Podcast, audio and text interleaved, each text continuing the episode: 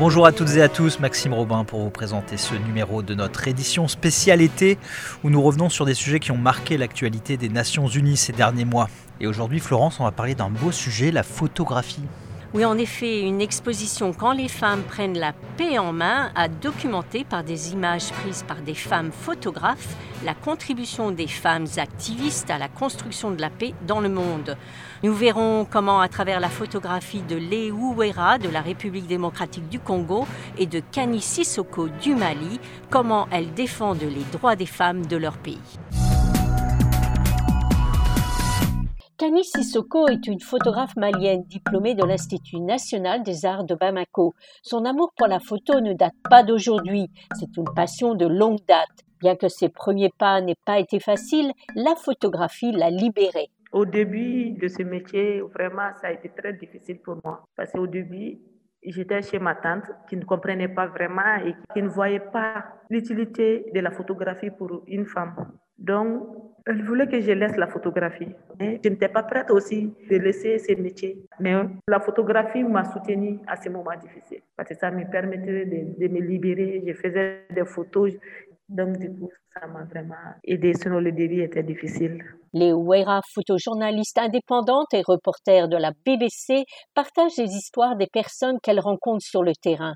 Considérée comme un métier d'homme, elle a fait face à de nombreuses réticences. Au début, ça n'a pas été euh, facile parce qu'il y a toujours euh, ces clichés-là. Ils sont, bah, la femme ne doit pas travailler, faire ces travails-là, ne doit pas aller sur terrain, couvrir euh, une guerre dans une zone de conflit. En tout cas, mon ancien, moi, je disais, moi, je vais aller voir ce qui se passe. Je vais aller voir sur terrain et raconter ce que je vois de moi-même. Et c'est comme ça que je me suis lancée. Mais ça n'a toujours pas été facile parce que c'était toujours considéré comme un métier d'homme. Léo Wera a élaboré un ensemble de travaux qui capturent magnifiquement l'âme de son peuple et parfois douloureusement, comme lorsqu'elle s'est rendue dans l'Itourie, province du nord-est de la RDC, en proie à un conflit interethnique depuis 1999. Quand je suis partie dans un camp près de la ville des Bounia où il y avait eu plusieurs déplacés, c'était de voir la petite jeune fille je me rappelle d'elle, elle s'appelait Maeva. Et à l'époque, elle avait peut-être 10 ans ou 12 ans. Et euh,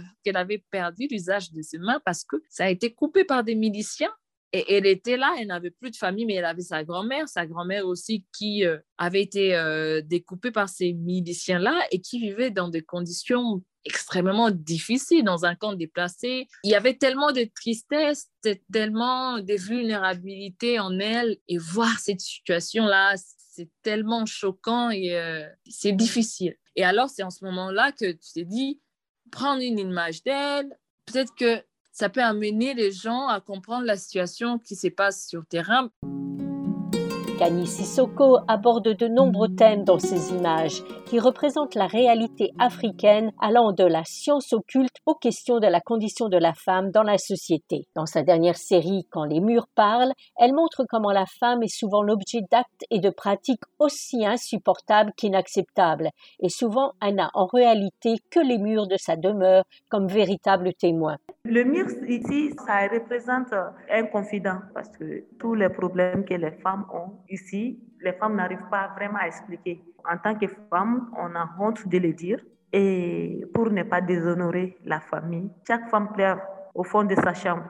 Donc, j'ai pris le mur comme le témoin principal du chagrin des femmes, comme les confidents. Léo défend les droits des femmes et des femmes congolaises car souvent les femmes dans les situations de conflit sont fragilisées. La plupart de mes photographies, on voit beaucoup plus la femme parce que souvent dans des conflits, on voit plus c'est la femme qui souffre, c'est la femme qui doit prendre soin de sa famille, de ses enfants, même dans des camps de déplacés, vous verrez, ce sont deux femmes qui doivent aller chercher du bois, elles doivent survivre. Et puis, c'est des femmes aussi qui subissent certaines situations, par exemple le viol et tout ça. En fait, c'est un grand nombre de femmes qui passent à travers des situations qui sont plus ou moins difficiles.